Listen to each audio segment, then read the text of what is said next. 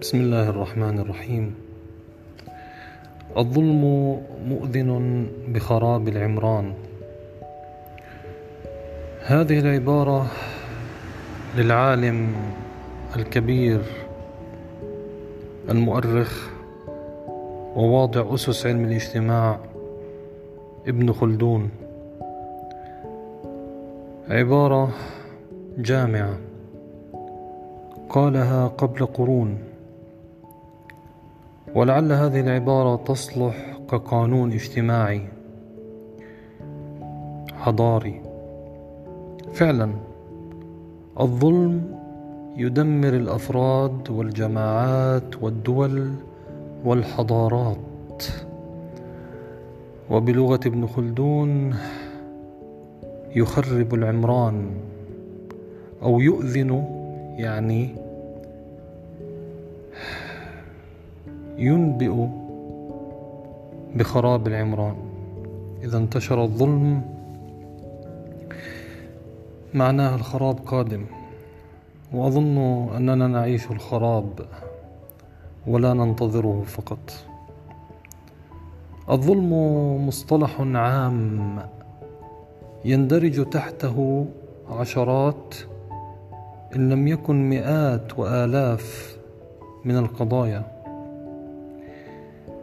هناك ظلم يتجسد في قضايا فردية عائلية، وظلم يتجسد على شكل قضايا اجتماعية، وظلم يتجسد على شكل قضايا سياسية أو اقتصادية إلى آخره. هناك الكثير جدا من القضايا والحوادث والمستويات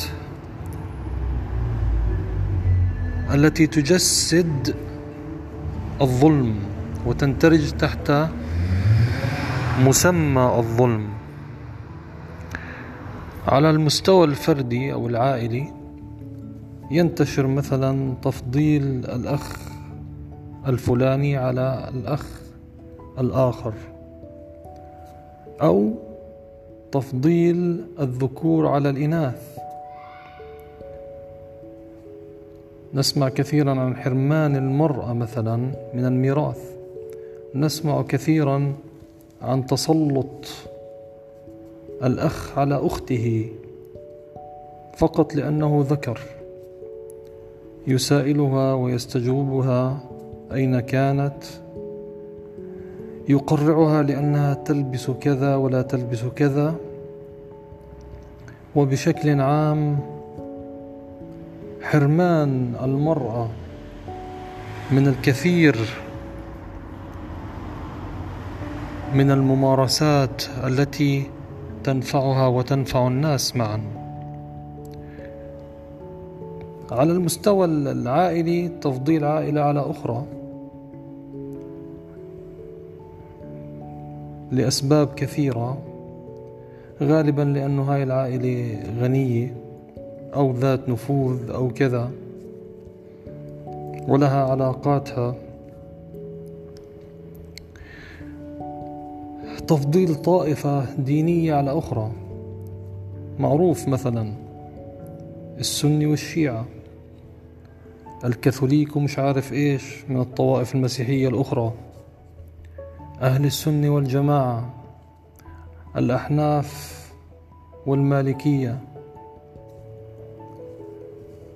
الحديث الذي لا أعتقد أنه صحيح: تنقسم أمتي على كذا وسبعين فرقة كلها في النار إلا واحدة، اللي هو بسموها الفرقة الناجية. هذه قمة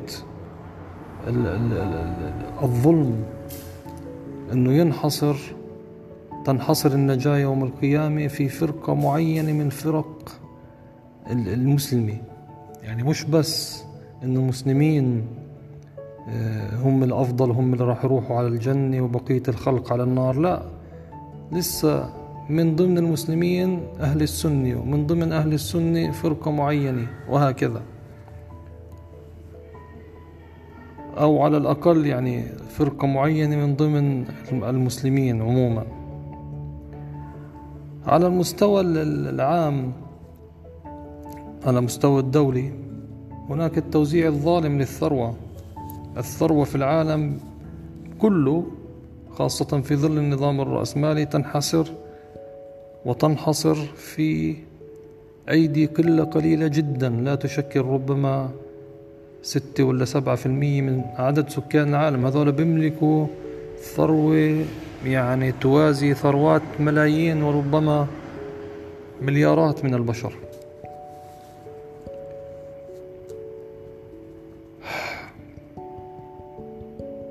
على المستوى السياسي مثلا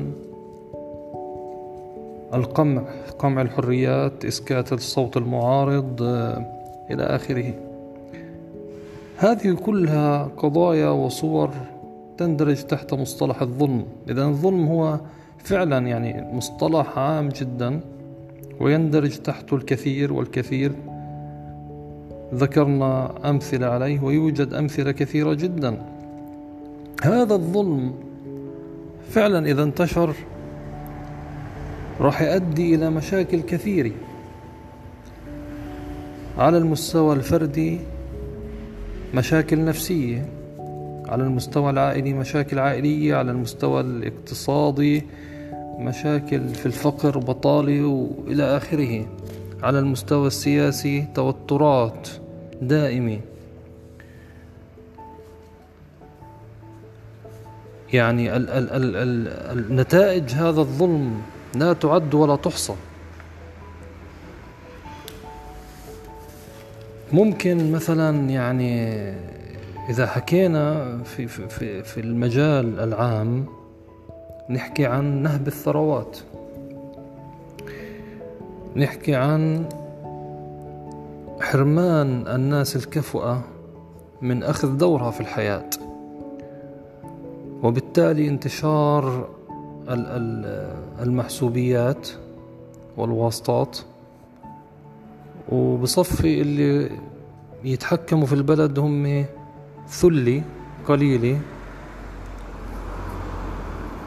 تتحكم فقط لأنها قريبة من سين أو من صاد أو من الطائفة الفلانية أو العائلة الفلانية أو إلى آخره، وبتتركز السلطة والمال بالتالي في أيدي قلة من الناس، ويحرم معظم البشر من الكلام ومن الثروة ومن إلى آخره. هذا كله راح يؤدي إلى فساد، إلى الفقر، إلى البطالة، إلى مشاكل لها أول وليس لها آخر. لكن لا أعتقد أن البشرية عاشت في ظلم كما نحتحياه اليوم ومنذ قرون مع بداية النظام الرأسمالي كقمة الأنظمة الظالمة والفاسدة في هذا العالم. النظام الرأسمالي قمة في التسلط، قمة في الفساد، قمة في احتكار الثروة. الرأسمالي لا يهمه إلا مراكمة ثرواته وأرباحه ولو على حساب دماء ملايين من البشر.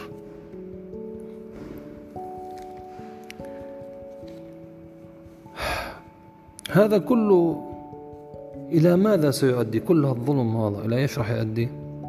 إلى خراب العمران. كلمتين قالهن ابن خلدون وفعلا، وهذا الخراب ربما نحياه اليوم ولا ندري إلى أين سنصل. في تاريخ البشرية ربما لم يكن فعلا هناك عدالة يعني نهائيا إلا بشكل نسبي وبشكل قليل. على مستوى الأفراد أوكي بتلاقي أب عادل، بتلاقي في مجتمعات معينة هناك نماذج في المجتمعات البدائية يراجع مثلا فيها كتاب تاريخ الديمقراطية كيف أنه بعض المجتمعات البدائية ولا تزال فيها نماذج من العمل الديمقراطي، ولو أنها نماذج بسيطة جدا لكنها كانت نماذج واعدة، وطبعا هذا يتم التغاضي عنه وإقصاؤه، وللأسف الشديد لم يطور لأنه سيطر وهيمن رأس المال وغيره وقمع كل إمكانية للتطور. بسموه احتجاز التطور، مش بس الاقتصادي، حتى التطور الاجتماعي والفكري وكذا. واللي بيسود هو بهيمن هو الظلم والديمقراطية الكاذبة، الديمقراطية الغربية الكاذبة. هاي ليش هالظلم في هالدنيا منتشر بهالطريقة هاي؟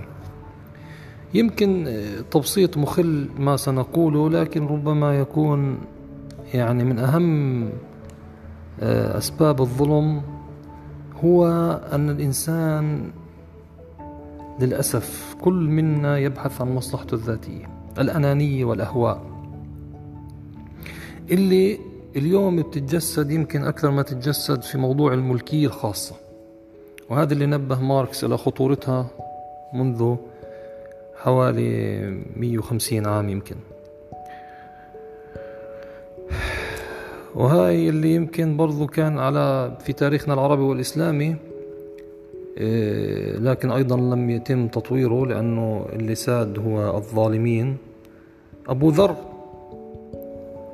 لما رفض أنه الثروة تتمركز في أيدي قلة من البشر بعد الفتوحات، خاصة في زمن نهاية العهد الراشدي وبدايات الدول الأموية، صار فيه الفتوحات الكبيرة هاي وتمركز الثروة في أيدي ناس معينين وبقية الناس تشحد أو وضعها على الأقل يعني مزري، ما عدا يعني تجربة عمر بن الخطاب رحمه الله، ويمكن عمر بن عبد العزيز كما درسنا في التاريخ. لكن أبو ذر كان اعتراضه مبدئي أنه ممنوع الثروة تتمركز في أيدي قلة، أنت الثروة عندك إذا زادت عن حد معين لازم توزعها لبقية المجتمع لكي لا يكون دولة بين الأغنياء منكم، الآية القرآنية. حتى في ناس اليوم مدرسي أو مش اليوم فقط بتقول أنه الزكاة هي مش 2.5%، هذا كلام فارغ. الزكاة كل ما زاد عن حاجتك لازم تطلعه زكاة، والحقيقة أنه هذا كلام يعني وجيه ويتفق مع جوهر وروح الأديان اللي هي المفروض تكون تبحث عن العدالة والمساواة. كيف ممكن يعني يرفل كل من البشر في النعيم معهم ملايين ومليارات وكل سنة يطلعوا 2.5% من ثروتهم يوزعوها على الناس زي الشحادين بيكونوا واقفين يوزعوا عليهم، أو يحط لك 50 شيكل ولا 10 دولارات ولا 20 دينار في إيد الواحد أو الوحدي بشكل مذل ومهين أحيانا، وأنه انتهى الموضوع خلص مسؤوليتك سقطت. لا يا سيدي، ما سقطت المسؤولية.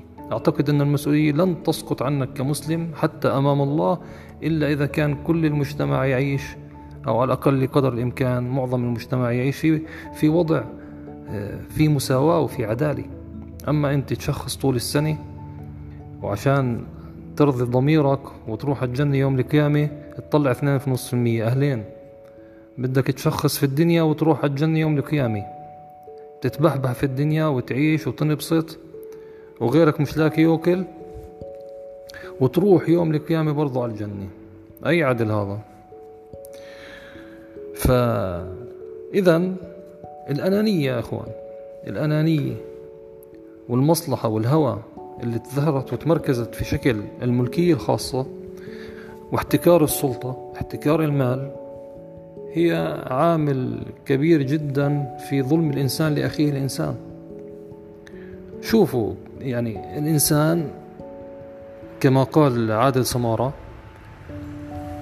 الطفل لما يروح على الروضة بعلموه انك لازم انت تبكي التب، لازم تاخذ الاول، لازم تنتصر على فلان وتكون كذا وتكون كذا.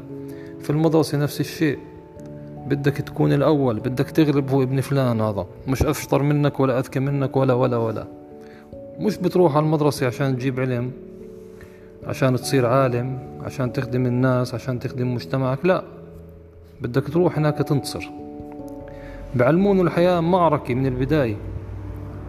وهكذا لما يروح الجامعة لازم تطلع مهندس، لازم تطلع طبيب، أحسن من ابن فلان، ابن فلان مش أحسن منك، وهكذا. بعلموه من البداية أنه يحارب وصارع عشان نفسه وعشان ذاته.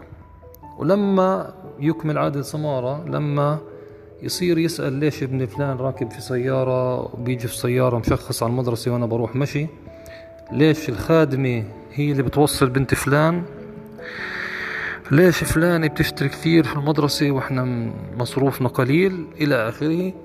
هنا بعلموه إنه لازم أنت تنجح وتطلع من المدرسة شاطر وتروح وتبني ثروة زيهم وتصير أحسن منهم. هنا ببلشوا يرسخوا في ذهنه موضوع الملكية الخاصة والصراع والتنافس من أجل المال اللي ممكن يوصل للتصفية الجسدية. الشركات مجرمة، يعني حتى شركات الأدوية من أكثر الشركات ربحية في العالم وغيرها ارتكبت جرائم بحق البشر عشان تعظم الأرباح، ما في مجال نخوض فيها هنا. فهذه الملكية الخاصة وهذا النظام اللي سائد في هذه الدنيا، هذه كلياتها تسبب هذا الظلم الكبير الذي نحياه.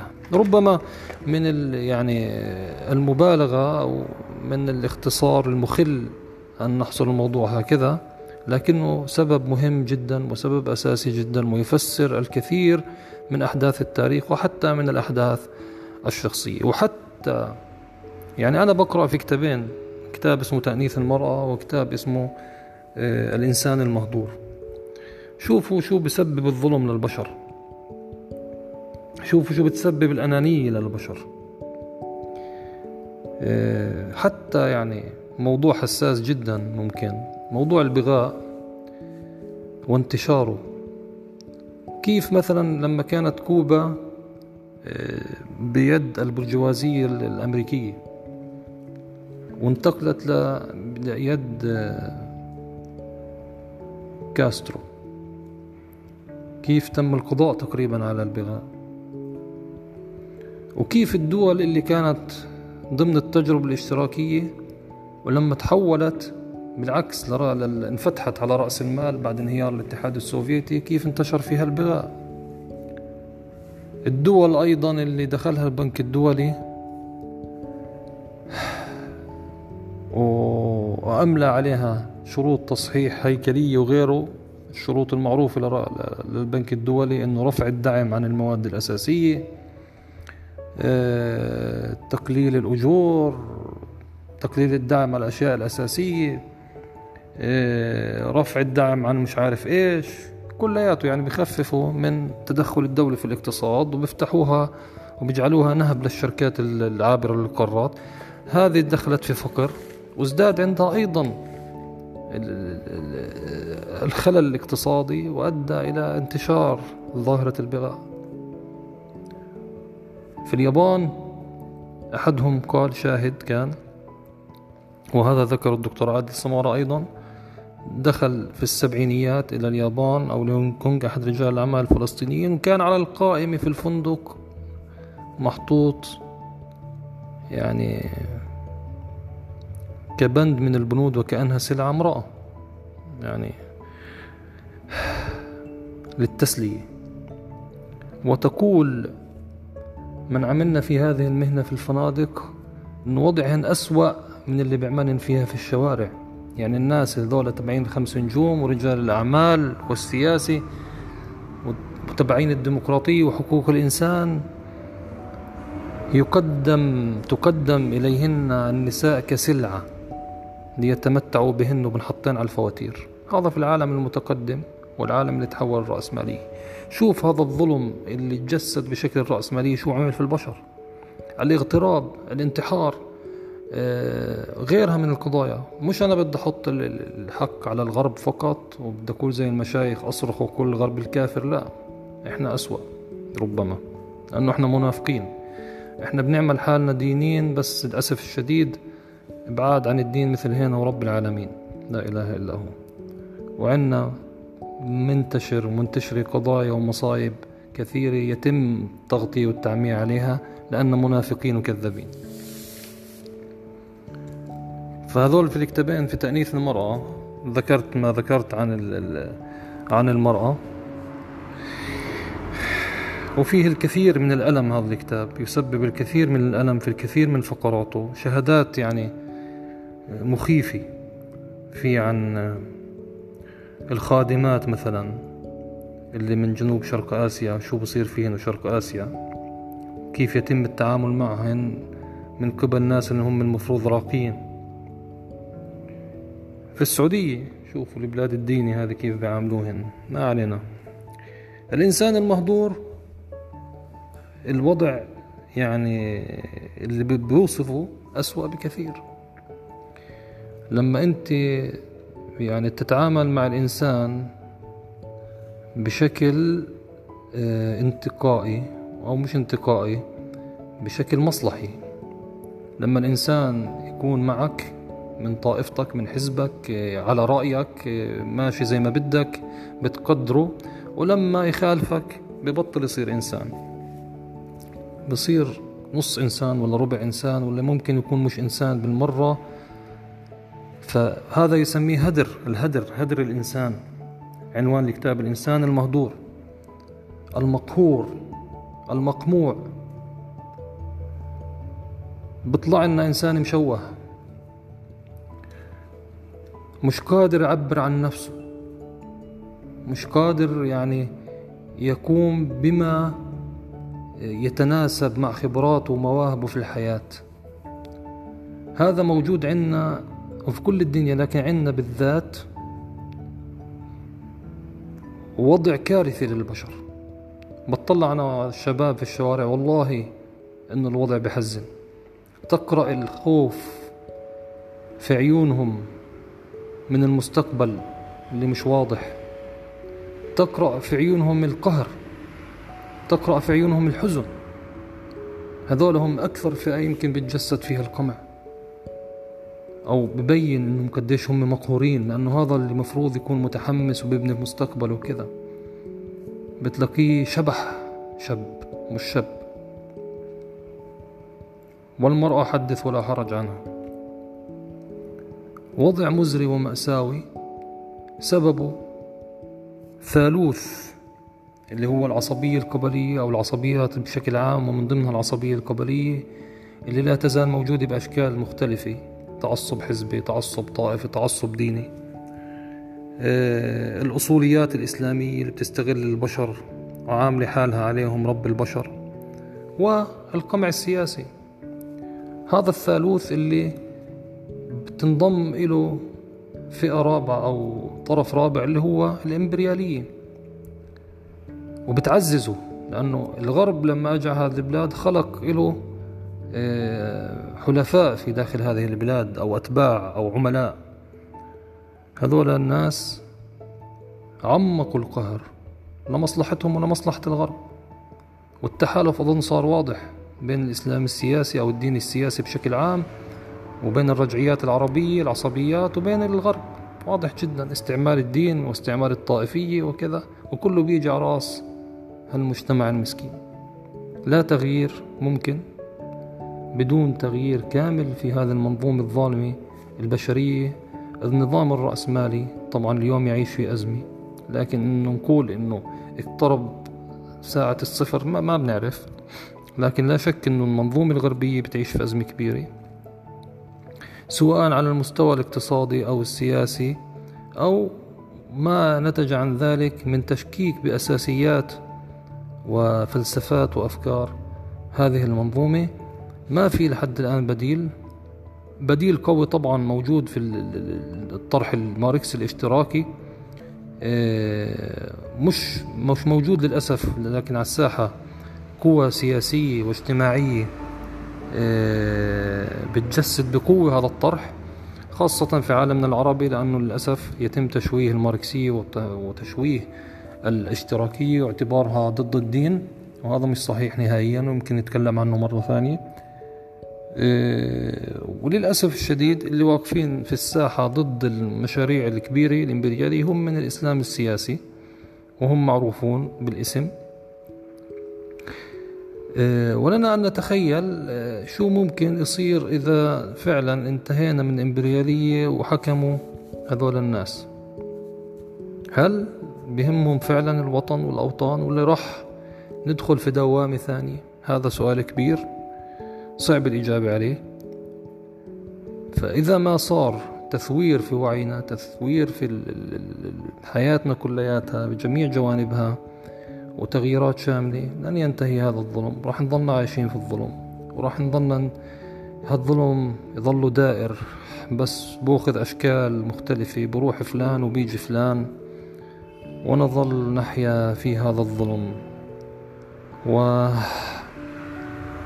ويؤذن ذلك بخراب العمران إن لم يكن قد بدأ الخراب المخيف.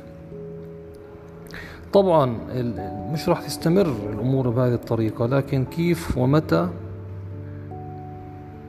تتغير هالأحوال هاي أظن أنه صعب حدا يعطي إجابة، لكن علينا على الأقل كعرب أنه وقوة سياسية واجتماعية ومثقفين، المثقفين الجادين المخلصين مش الكذابين اللي عايشين على فتات موائد الرجعية، عليهم منهم يبدأوا يخرجوا من هالقمقم اللي عايشين فيه، ينزلوا للشارع،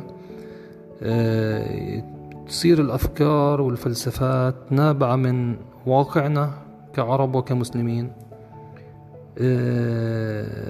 نتصالح، يصير في تصالح بين التيارات الإسلامية المناهضة للإمبريالية وبين الخط العروبي والاشتراكي المتقدم المتنور، اللي نطلع يعني في النهاية فكر وقوة اجتماعية تعمل معا من أجل التغيير. هذا طرح طبعا عام جدا ومسطح جدا، لكن على الأقل هذا خط العام، ما بنقدر نقول أكثر من هيك، المجال لا يسمح، الوقت ضيق، ويمكن هذا يحتاج إلى كلام طويل وكثير.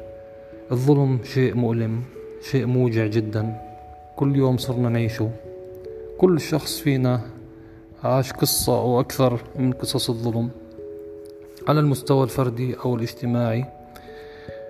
لا يوجد في هذه الحياة ما هو أسوأ من طعم الظلم والذل والعذاب اليومي،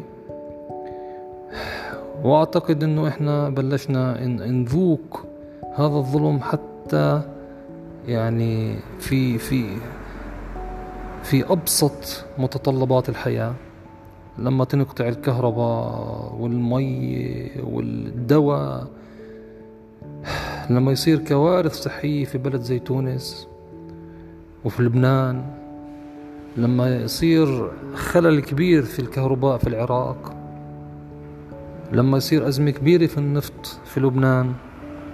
أعتقد أنه الظلم والفساد بلش يخرب بشكل واضح وكبير وأثر على حياتنا اليومية، لذلك التغيير صار واجب ومطلب حيوي ووجودي. وإلى اللقاء.